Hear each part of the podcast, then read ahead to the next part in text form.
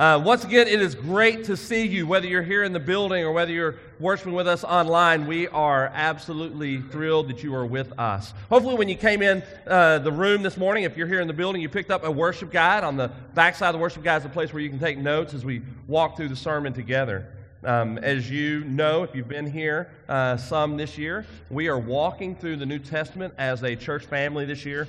Uh, we're calling it Foundations New Testament, where we are reading five chapters a, a week um, throughout the New Testament. And so at the bottom of your sermon notes, you will see where we are uh, this week. We'll be reading John chapter 20 and 21, and then we'll read uh, 1 John uh, 1 through 3, and very soon we'll get to the book of Revelation, and then we'll finish out the year in the book of Matthew. But for now, we are in the book of John.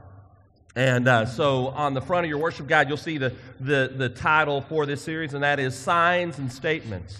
Because throughout the book of John, we see the, the gospel writer John write the account of the life of, uh, and story of Jesus, and he expresses it in many different ways, but two big ways he expresses it is by showing us signs that Jesus performs, which there are seven of them, and then seven statements that Jesus makes about himself when he says, I am. And the signs were designed not just to be a miracle, which they were, but they were all miracles that pointed to a greater, more important truth, and that is revealing who Jesus is in the midst of his miracles. And then the seven statements where Jesus says, I am the bread of life, or I am the light of the world, or I am the resurrection and the life. All of these statements, which today we'll look at, I am the true vine, all of these statements are, are, are true about who Jesus is and also a description that Jesus is God Himself, God in the flesh. And so this morning, we're going to be looking at John chapter 15. If you've got a Bible with you, please open to John 15. If you don't have a Bible or, or the Bible on your phone, you can grab a Bible in, in a chair near you, underneath the chair. Um, and if you don't have a Bible or you need a Bible at the house, feel free to take that home with you. That'll be our gift to you. But as we get ready to read John 15 in just a second, I want to start with this. We as a church talk quite a bit about being a disciple, making disciples, being the church to the glory of God. And the question is, what do we mean by that statement? What does it really mean to be a disciple? What does it really mean to make disciples? What does it really mean to be the church? What does it really mean to do all of this to the glory of God? How do we describe it? How do we define it? How do we live it out? How does it function within our own lives individually? How does it function within our life as a church body? How do we live out this idea of being disciples, making disciples, being the church to the glory of God? I think the best way for us to begin to understand that a little bit better is to look directly at the words of Jesus. Uh, Jesus is probably a real good source to answer the question, what does all of this mean? What does all of this look like? And so, if you'll notice, the sermon title that I chose this morning is Discipleship According to Jesus. So, what does Jesus say in John chapter 15 about what it means to be a disciple and to make disciples? Before we get to John 15, I, I want to kind of describe what's going on uh, in this part of Jesus' story in John chapter 14, running through 15, 16, and 17. So there's four chapters that are this way 14, 15, 16, and 17. Those chapters are referred to as the farewell discourse. And the reason it's called the farewell discourse is because it's sandwiched between chapter 13, which is the Passover meal, the Last Supper, uh, what we celebrated a moment ago. It's when Jesus is saying, I'm about to be arrested. And, and then in chapter 18 is when we see him get arrested.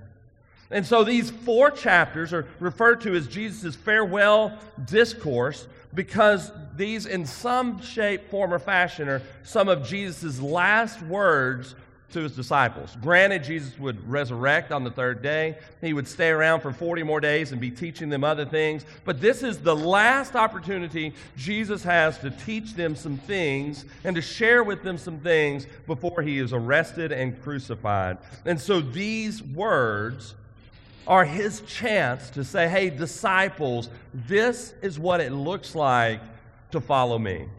And so we don't want to miss these words. We shouldn't miss any words in Scripture. It's all God's inspired word. It's all God's um, word that, that can teach us how to live our lives. But there's just something knowing that Jesus spoke these words right before his arrest. And so we pick it up in John chapter 15. We're going to read, uh, the whole chapter is amazing. 14, 15, 16, 17 are all incredible. We, have read through those chapters this week. If you didn't have a chance to read it, I encourage you maybe today when you get to the house, read through these chapters. But we're going to look at eight specific verses uh, from John 15, verses 1 through 8. All of these are the words of Jesus. Um, and so if you have a red letter Bible, all of this is in red. Here's what it says Jesus says, I am the true vine. And my Father is the vine dresser. Every branch in me that does not bear fruit, he takes away. And every branch that does bear fruit, he prunes, in order that it may bear more fruit. Already you are clean because of the word that I've spoken to you. Abide in me, and I in you. As the branch cannot bear fruit by itself unless it abides in the vine, neither can you unless you abide in me. I am the vine, you are the branches. Whoever abides in me and I in him, he it is that bears much fruit. For apart from me, you can do nothing.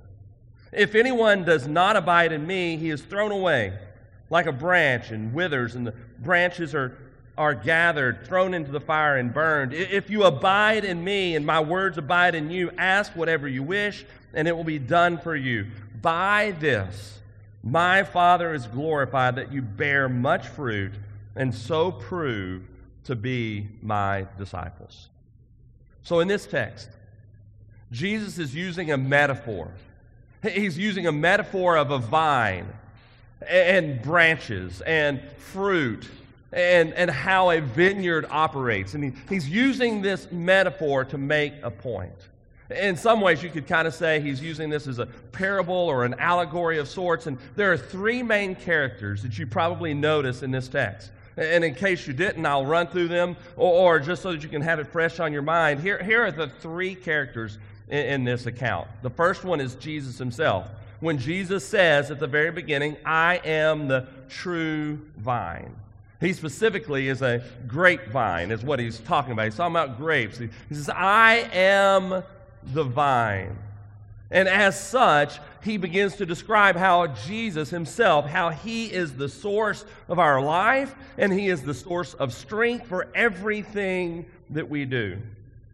And then the second character that we see is the Father. How does he describe the Father?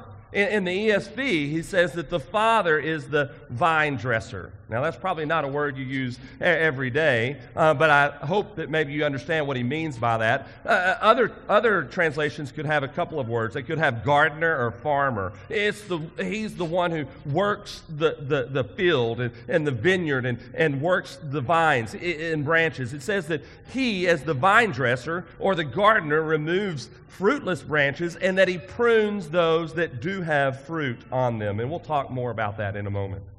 And then there's the third character, and that is the disciples. Now, what I want you to hear is that as Jesus shared with these disciples, you are the branches. Jesus is not just talking about the 12 disciples that are in the room with him. Actually, it'd be 11 because Judas, as it turns out, did not abide in him. But he's not just talking to these 11 disciples. He's talking about of all disciples of all ages that we are the branches. Think for just a minute about a branch of a vine. The, the vine is the root where it comes out of the ground and then it, it begins to, to, to, to branch out, if you will. And each of those branches only have their survival or their life or existence because of the source, which is the vine. And so branches exist, live, and thrive, and they do so through the vine. Branches exist and thrive in order that they might grow fruit, they might grow uh, grapes. And again, that's only because of the vine. So we play an important role here, but we are not the central point of this story at all. Instead, Jesus, the true vine, is, and the Father, in the role that he plays as the vine dresser. And then we have a critical role, but only as we trust in Jesus are we the branches that provide fruit. Now, you could be thinking, my goodness, of all of the illustrations that Jesus could have used, why in the world would he pick a random thing like grapes? Why a vineyard? Why vines? I know what you think about me usually, and that is of all the things Alan could talk about to use as illustrations, why does he always choose football? I don't know why I do. I just like football. I don't have one to use today, but we typically will choose things that we relate to and or our audience may relate to.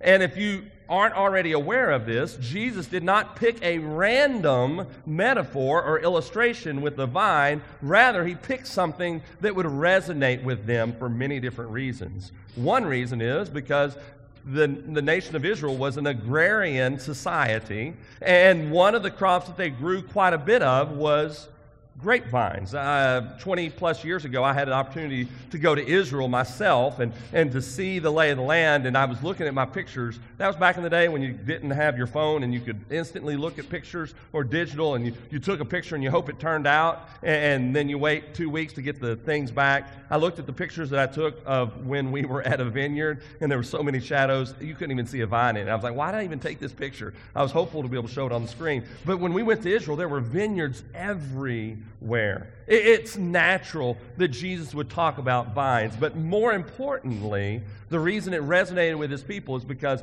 all throughout the Old Testament, the nation of Israel is referred to as the vine or the vineyard. God called Israel his vine. He planted it, he tended it, and he expected it to bear fruit to all nations.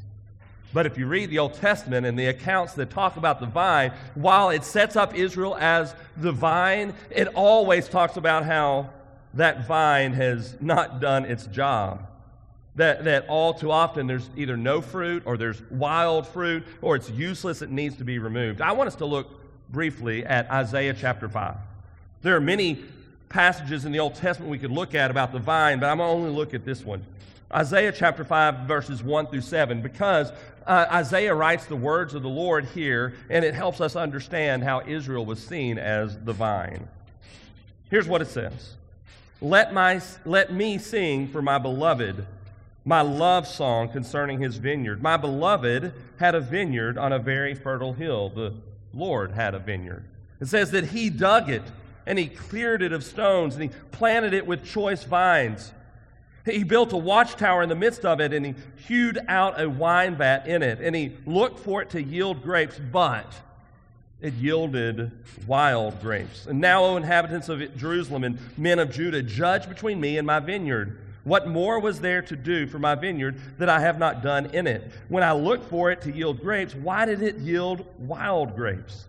And now I will tell you what I will do to my vineyard. I will remove its hedge, and it shall be devoured. I will break down its wall, and it shall be trampled down. I will make it a waste, and it shall be pruned or, or hoed, and briars and thorns shall grow up. I will also command the clouds, and they rain no rain upon it. And then verse 7 describes what this vineyard is. For the vineyard of the Lord of hosts is the house of Israel, and the men of Judah are his pleasant planting. And he looked for justice, but behold, bloodshed for righteousness, and behold, an outcry. All throughout the Old Testament, you see stories like that, that Israel had not lived up to what they were supposed to do.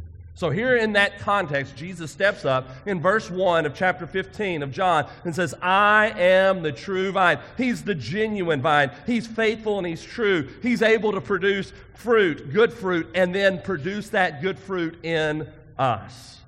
So, this passage is going to use the analogy of a vine to help us see what discipleship is all about. And on your sermon notes, you'll see three main points. And with each of these, it will set us up to understand about discipleship. First, we'll look at the goal of discipleship, then we'll look at the proof of discipleship, and then we'll look at the power of discipleship. So, the first one, there on your notes, is answering the question, what is the goal of discipleship? And it says, bringing glory to God. So when we say we should be a disciple who makes disciples, what is the goal or purpose or end game, if you will, in this idea of being a disciple? It's to bring glory to God.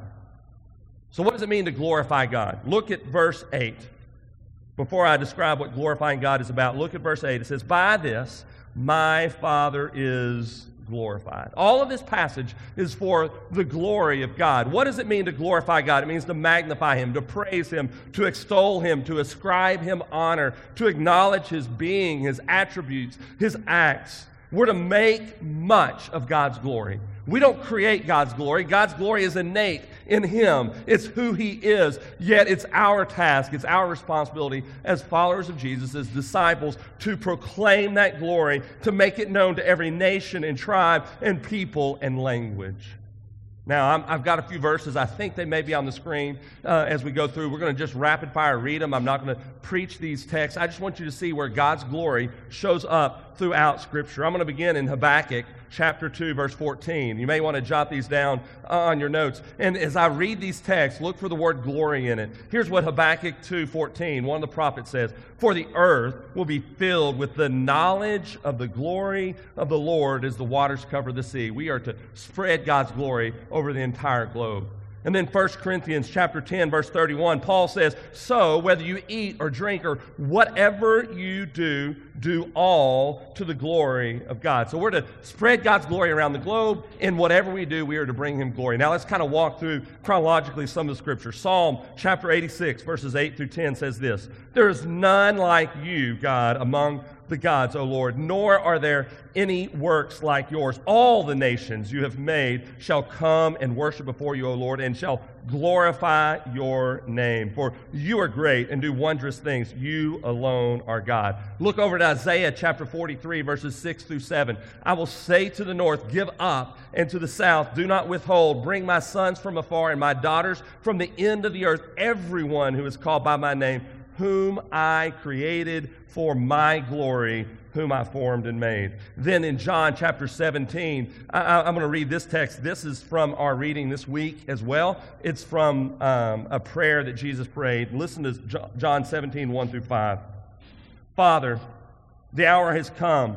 Glorify your Son, that the Son may glorify you, since you have given him authority over all flesh to give eternal life to all whom you have given him. And this is eternal life, that they know you are the only true God and Jesus Christ, whom you have sent. I have glorified you on earth having accomplished the work that you gave me to do. And now, Father, glorify me in your own presence with the glory that I had with you before the world existed. Jesus glorified the Father by his work on this earth, and it's our job to glorify him by pointing others to Jesus. Ephesians chapter 1, verses 5 and 6. In love, he predestined us to adopt, for adoption to himself as sons through Jesus Christ, according to the purpose of his will. And here it is to the praise of his glorious grace with which he has blessed us in the beloved. And one more verse at the end of the scripture, Revelation 21 23. It comes down to God's glory in heaven. It says, And the city, heaven, has no need of sun or moon to shine on it, for the glory of God gives it light, and its lamp is the Lamb. We could go on and on and on and read about God's glory. Did you know that God's glory is mentioned over 400 times in, in, Scripture? Did you know by, by that word glory? Did you know that the word glory is used almost 200 times in the New Testament alone? It's all for God's glory. You see, God's purpose for history, His supreme goal throughout history from the beginning to the end of history is to display His glory and to bring honor to His name. If that's God's goal, why should that not be our goal as well? So if you're a disciple of Jesus, your discipleship is all for His glory. By this, John 15, 8, by this my Father is glorified. So we exist to proclaim God's glory in every aspect of our lives. We don't exist just to glorify God when we come together as a church family on Sunday mornings, but rather in our 24 7, 365 days a year, we're to bring Him glory. So I encourage you, let's bring our thoughts, our affections, and our actions in our life in line with this goal to glorify God. And the way this all begins is by acknowledging that we should delight in God's glory more than anything else. Said a moment ago I wasn't going to talk about football, but I guess I'm wrong. I did not expect the outcome of the Aggie game last night. I picked the score 50 to 14, Bama winning, not because I wanted them to. I just thought that's what would happen. The game turned out differently. As amazing as that game was, if that's where we find our glory and our sense of purpose over a stupid football game, we have missed the point. The glory of God is what this life is about. Don't get me wrong, we can have fun doing other things. But the context of all that we do should be to glorify the name of Jesus Christ. So, to be a disciple, the goal is to glorify God. Now, secondly, the second point on my notes answers the question what is the proof of discipleship? You'll see on the notes, bearing much fruit. The proof of discipleship is bearing much fruit. It says in verse 8, By this my Father is glorified. How is he glorified? That you bear much fruit and so prove to be my disciples. This idea of bearing fruit is a huge deal in this text. I don't know if you noticed or not, but in John chapter 15, verses 1 through 8, Jesus repeated himself about 112 times with some of the concepts. And anytime that Jesus repeats himself, it's going to be important for us to see. This idea of bearing much fruit is a big deal in this text. And what I mean by that is, in the Greek, the word bear or produce fruit, the word bear is used six times in those eight verses. That's a big deal. The word fruit is also used six times in those eight verses. Consider where some of the places it's used. Verse 2, Jesus says that we're to bear more fruit. In verse 5, it says, He it is that bears much fruit. And then in verse 8, that you bear much fruit. Not only should we produce or bear fruit, we should produce more or much. What is he saying here? He says the quantity and the quality of the fruit that we produce through the power of the vine, through the power of Jesus Christ, should be incredibly great. That we should produce great quantities and qualities of fruit. You see, it's just natural it's natural and expected that a grapevine produces grapes. That's kind of why you plant a grapevine, is so that you get fruit or grapes out of the deal. So, likewise, Jesus uses that illustration to say that it's only natural and expected for a disciple to produce fruit in his or her life. You're going, I don't really know what you're saying here. Like, am I supposed to be growing apples or oranges or grapes? Or what am I supposed to be growing? Well, obviously, Jesus is not talking in this sense that we are to grow literal fruit. Rather, fruit, just as on a grapevine, is an outward expression or proof of what's going on internally as the life of that vine produces a grape. Likewise, in our lives, the work of God in our lives should be an then produce outward expressions or proof of what's happening on the inside, if that makes sense. And so when you look at a fruit, whether it be on a tree or whether it be on a vine, if you don't know what the tree or vine looks like, you can still identify what it is by looking at the fruit, right? If you see a grape, you can pretty much know that's a grapevine. If you see an apple, you pretty much know that's an apple tree. If you see an orange, you know it's an orange tree. And I could go on from there. But Jesus says that we can identify a tree by its fruit. Likewise, you can identify a person by his or her fruit. You see, the life that is going on on the inside of a vine sends out to the branches fruit that develops.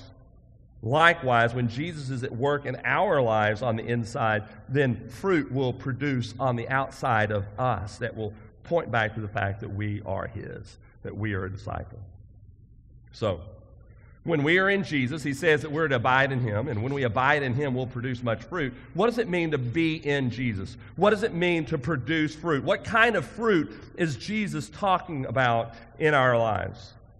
In Scripture, you can see all kinds of fruit mentioned. You can see fruit of people who come to know Jesus, salvation. You can see fruit of righteousness, where a person is becoming more and more like Jesus. You can see fruit of repentance, where a person repents of their sin. Fruit can be multi layered, but I believe at the bare minimum, and most importantly, what Jesus is getting at here is the fruit of the Spirit. Paul refers to the fruit of the Spirit. Do you remember it?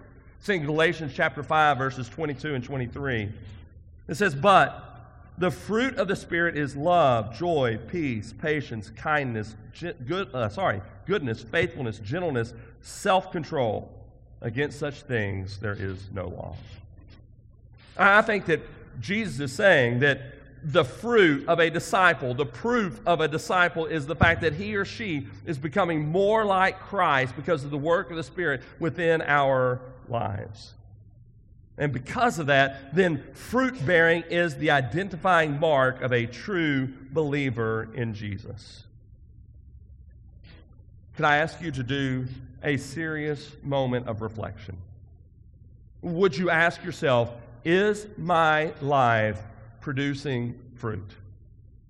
Is my life producing the fruit of the Spirit? Galatians 5 22 and 23. Am I looking more and more like Jesus? Is my life bearing fruit? Let me say this if your life is not bearing fruit, then you may want to check the authenticity of what you think is your salvation.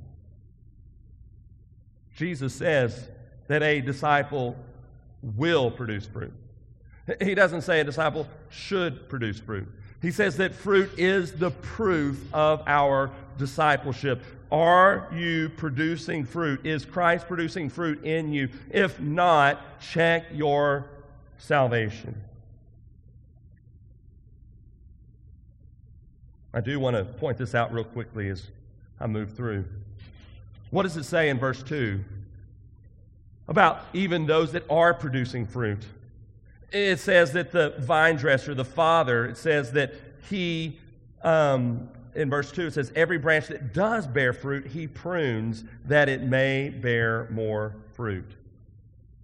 A couple of weeks ago, we were doing a, a work day here at the church building, and Clark Moody, the resident crepe myrtle expert, was out there, and uh, he looked like Edward Scissorhands, and he was, you know, shaping up the crepe myrtle and all of that. And as I was talking to him, I said, I'm not very good at this. Uh, maybe you've heard of this before. I, am not very good at dealing with crepe, crepe myrtles. Instead, I'm a crepe murderer. Like, I, I obliterate them. I like cut them back too far, don't do the right thing. Uh, they don't bear more fruit like they die because I've touched them. But, but in reality, when the Father prunes us, in many ways, uh, pruning can look like a cruel painful and wasteful process. Did you know that when they prune a, a, grapevine back, they almost take all the branches off. Like it almost goes back completely to the vine. And the reality is this we need everything pruned from our life except for the vine, and that is Jesus Christ and his work in us. All too often we have frivolous other things in our lives, and we need that pruned back so that we can live for God's glory and experience God's goodness in our life. So I encourage you if you are producing fruit, allow the Father to prune you for His glory and for your good. So we see that the, the goal or purpose of discipleship is, is to glorify God. We, we see that the proof of our discipleship is found in bearing fruit. And let's answer the third question, and that is what is the source of power? What is the source of power in discipleship? It's there on your notes. It says remaining in Christ. That's where our power is found to bear much fruit. Look at verses 4 and 5. It's right in the heart of the verses we're looking at today, and he repeats himself a few times here, but this is good stuff. It says, Abide in me, and I in you.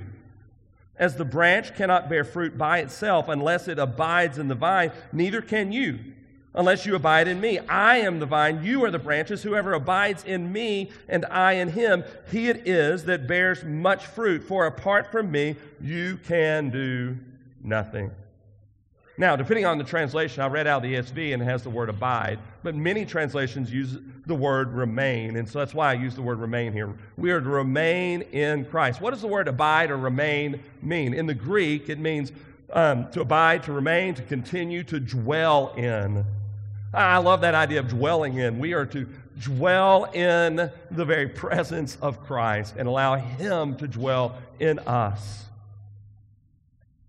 that word abide in these eight verses in the Greek is used seven times in this text. In verse 1, it says that a branch abides in the vine. So he's using the illustration or the metaphor. But then five times, Jesus commands us in these eight verses to abide in him. He says, Abide in me, abide in me, abide in me, abide in me. He says that five times in these verses. And then it says that his word in verse 7, his words are to abide in us. And then a couple of times he doesn't use the word abide, but he alludes to the fact that he abides in us. So abiding in Christ and him abiding in us is a central theme in this text. So, how is it that we bring glory to God? By bearing fruit. How is it that we bear fruit? Only by the, the, uh, the abiding in him. If you were to take a literal vine uh, uh, and it had branches on it, if you were to sever the branch from the vine and no longer are the vine and the branch connected, is the branch going to grow grapes? Absolutely not, because its connection has been severed. Or to use an analogy uh, for Michael Brown, if you have a corded vacuum cleaner and you sever it from the wall, it has no power, right? And I know that Michael knew what was going on. It was all, I think Michael did. Uh, it was all to be funny on the video. But the idea is if something is designed to be plugged into the wall, you take that plug out, then all of a sudden it is powerless, literally and figuratively. Likewise, in our lives, if we don't stay connected to the vine, if we don't stay connected to Jesus, if we don't abide in Him, remain in Him, continue in Him, dwell in His presence, thrive on an intimate relationship with Him, we will be powerless. We can't display the fruits of the fruit of the Spirit from Galatians chapter 5 on our own. We can't produce fruit of salvation on our own. We can't produce fruit of repentance on our own. We must stay connected to Jesus Christ, for in that connection is where we have our power. So, what does it mean to remain in Christ? What does it mean to abide in Christ? What does it mean to continue in Christ? It means much more than simply, although this is important, it, means much more than simply continuing to believe in Him. Yes, continue to believe in Him. That's a great thing. But it's more than just continuing to believe in Him, but instead it is continuing to live in union or unity with Him. We are to stay connected to Him. Christ made us to be in an intimate relationship with Him, and when we're walking in intimacy with Christ, then we stay connected to Him. Whenever we begin to kind of go out and do our own thing, then that connection is severed. Look at verse 7. I think in verse 7, we will see two aspects of what we need to do to stay connected to Him. In verse 7, it says, If you abide in me and my words abide in you, ask whatever you wish and it will be done for you. There are two things that are mentioned in verse 7. One is His word, and the second one has to do with prayer. So let's look at these two things. If we're to stay connected to Christ, if we're to abide in Him, if we're to remain in Him, if we're to have His power in us, if we're to stay connected to the vine, then we first and foremost must. Um, we must honor and accept the authority of His Word in our lives. In verse 7, it says, my, If my words abide in you, we must accept the authority of God's word for our life. What does it look like to abide in God's word?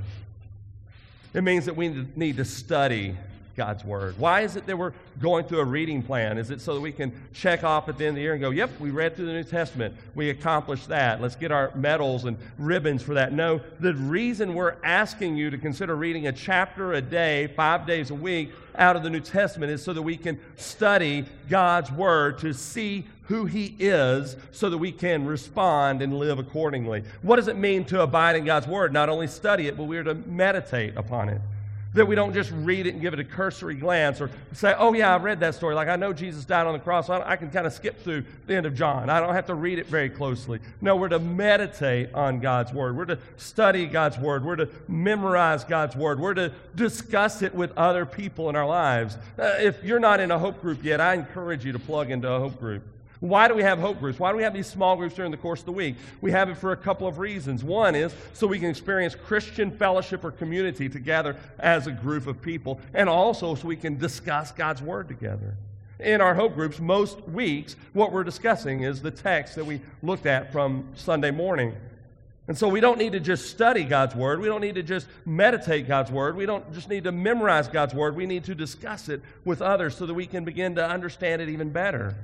There's not multiple interpretations of a text out there, but there are multiple ways that a correctly interpreted scripture passage can then be applied to a person's life, whether you live here or in another country, whether you're uh, a boy or a girl, whether you're an adult or, or, or, or uh, a young adult, whether you're, you're a parent or not a parent, whether you're, you have a job or don't have a job, whether you're a student or whether you have this interest or that interest. We have all kinds of scenarios in life that allows us to apply God's Word. So we should uh, abide in God's Word by studying, meditating, memorizing, discussing. We should pray God's Word. One way that we can meditate on God's Word, one way that we can really spend time uh, abiding in God's Word is to pray through a passage of Scripture and, and use that to guide our prayers. And, and then another way, of course, is to actually apply it to our lives. Don't just read it, don't just study it, don't just know more about it, but then walk away and do something with the knowledge that God has given to you. So, one way to abide in Christ is to abide in His Word. The other way is to stay in constant contact with Him through prayer. Verse 7, he says, If you're abiding in me, if you my words are abiding in you, then he says you can ask whatever you wish and it'll be done for you.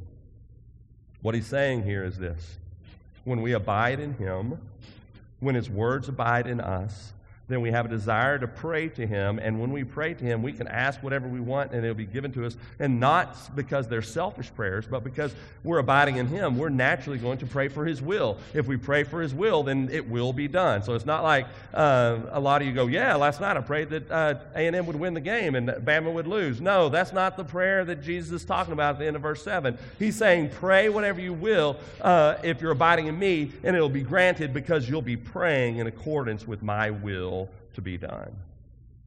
So, how do we abide in Christ? We abide in His Word.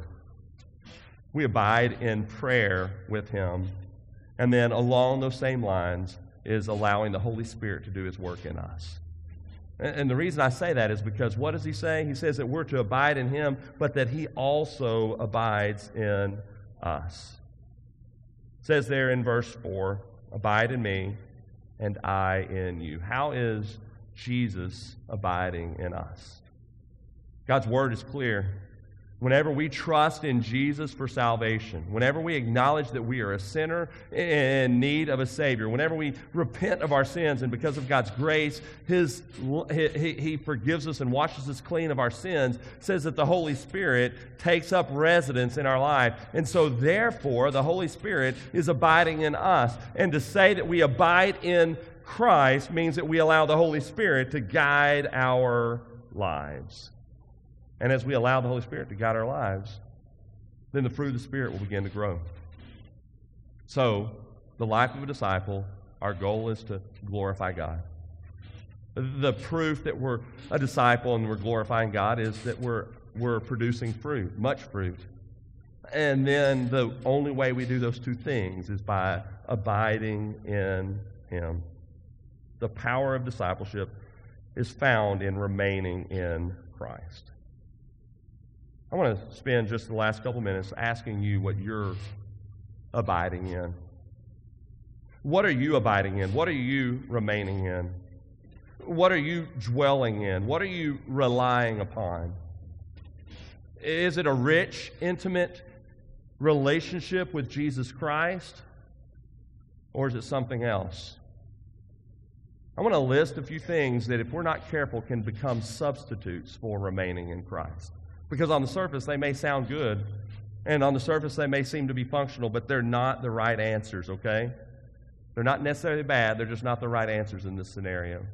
All too often, if we're not careful, we'll choose to try to remain in our good morals. Like I'm a good person. Like I, I was talking to somebody last uh, this this morning. I keep coming back to the game. I was talking to somebody this morning. I said, "Hey, you were at the game?" Yep. I said, "Did you get on the field?" And they said, "Nope." And their parents said, "Yeah, they're pretty much a rule follower. They're not." And I was like, "Okay." So if we're not careful, things like that, we can go. You know what? I, I do. I'm a good moral person, and and I'm going to stay in that lane. We could remain in another aspect. Well, I'm a good church member. As long as I'm a good church member, then then I'm all good with God, right? Or, or along those same lines, as long as I'm doing ministry, I'm going to stay connected there. It, this is a dangerous thing for pastors. As pastors, if I'm not careful, and elders, if we're not careful, we can serve in the capacity of a pastor and elder. And if we're not careful, we end up remaining more in ministry and ministry activities than remaining in Christ. Does that make sense? Like I can become so uh, uh, uh, impassioned about doing the work of the ministry, but when it comes to spending time with Jesus, I can become dead as a doornail.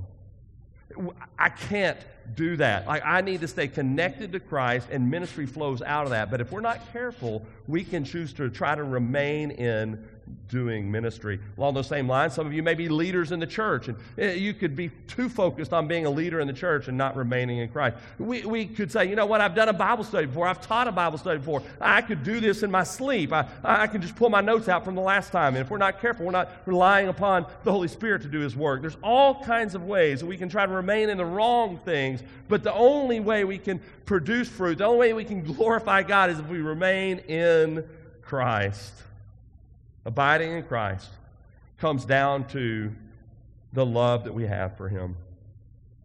So here's some evaluation questions. How is your intimacy with Jesus? Are you spending time with Him consistently? Are you getting into His Word? Are you praying on a regular basis? And I mean more than three times a day breakfast, lunch, and supper. Like, are you regularly spending time in prayer? The reality is this that God loves you. And God longs for you to abide with Him and He with you. And all of this is for His glory. So this morning, there's some of you, you can't abide or continue in Jesus because you never started in Jesus. Like you've never trusted in Jesus for your salvation. Maybe you've trusted in your own accolades, your own efforts, of, of baptism, eating bread and drinking juice at Lord's Supper, or going to church on a regular basis, or being a good little boy or a good little girl. All of those things are wonderful, but none of those things bring salvation. The only way you can be saved is by trusting in Jesus to wash away your sins, repenting of your sins, and coming to Him in faith. If you don't have any fruit in your life, could be a very strong indicator that you don't know Jesus. Would you say yes to Him today? And if you do know Jesus, perhaps He's calling you back into that intimate relationship with Him where you are vitally, vibrantly, impassioned, connected to Him. Let's stay in this moment. Let's spend a moment in prayer and reflection. Let's allow the Holy Spirit to do His work inside of us so we can say yes to Him.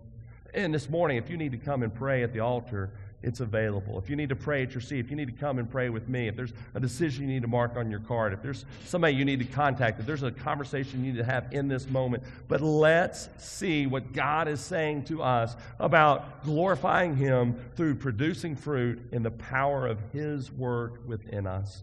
And let's not miss the moment of what Christ is saying to us. Would you stand with me as we pray?